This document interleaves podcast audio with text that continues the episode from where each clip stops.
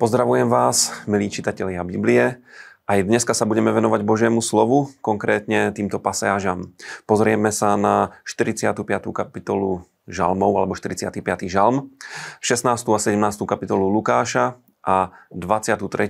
až 25. kapitolu knihy Deuteronomium.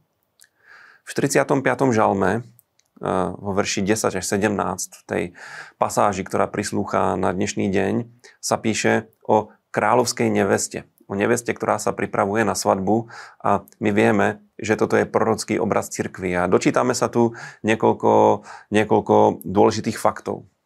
E, kráľovská nevesta je krásna. A toto je Božia vola pre církev, aby bola krásna, aby bola čistá, aby bola pripravená pre pána. Potom je tu napísané, že táto nevesta má zabudnúť na otcovský dom, to znamená na náš starý život a celé sa odovzdať novému životu v spoločenstve s kráľom, v spoločenstve s Kristom. Potom je tu opisovaná svadba ako veľmi radostná udalosť a preto kresťanský život má byť naplnený radosťou. A potom je tu napísané, že táto kráľovská nevesta bude mať množstvo synov.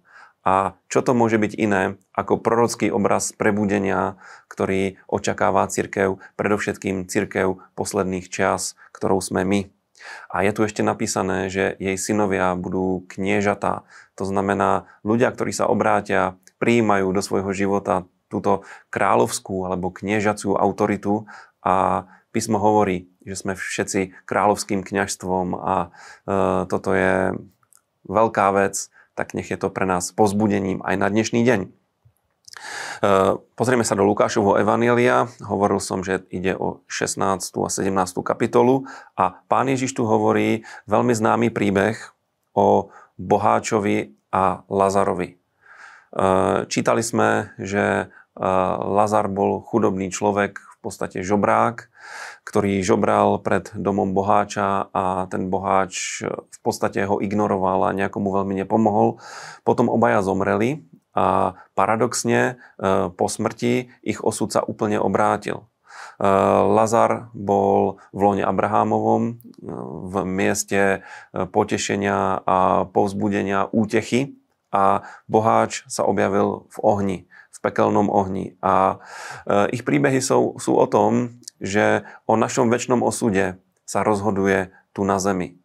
Hoci sa boháč snažil presvedčiť Abraháma, aby, aby poslal niekoho na túto zem, aby varoval jeho súrodencov, dostalo sa mu veľmi strohej odpovedi.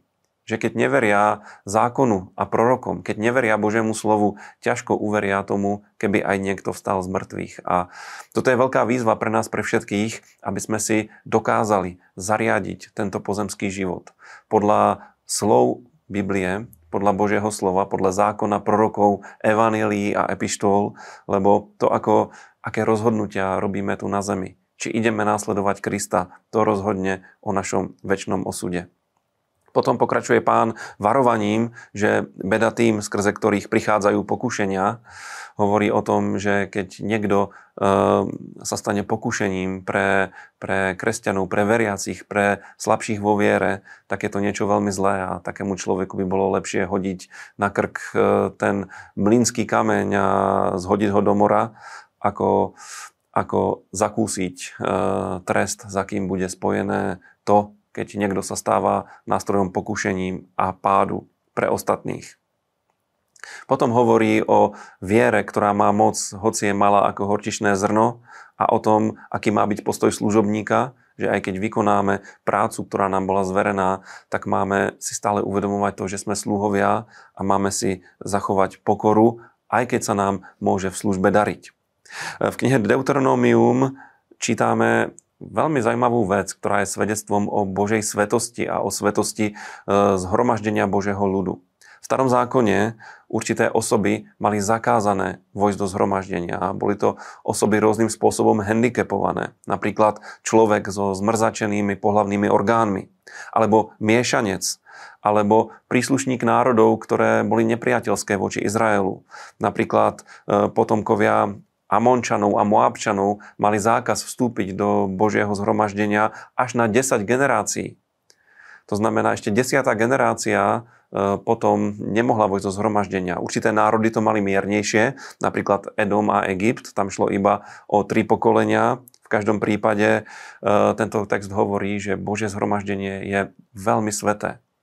A podobne je to aj v cirkvi, hoci pán hovorí, poďte ku mne všetci, e, kto ku mne príde, toho nevyženiem von, ale keď prichádzame k pánovi, je veľmi dôležité, aby sme dovolili jeho slovu a jeho duchu, aby nás očistilo, posvetilo, lebo zhromaždenie Božích ľudí je zhromaždenie svetých a my vieme, že neobstojí hriešník v zhromaždení spravodlivých. E, potom nasleduje text o tzv. švagrovskom manželstve, ktorý je opäť geniálnym spôsobom e, sociálneho zaopatrenia vdov, lebo keď e, zomrie muž nejakej ženy, a tá žena sa stane vdovou, tak ostala by úplne bez prostriedkov, ale podľa Biblie má povinnosť ju pojať za manželku jej švagor, to znamená brat jej manžela a takýmto spôsobom je tá žena ochránená.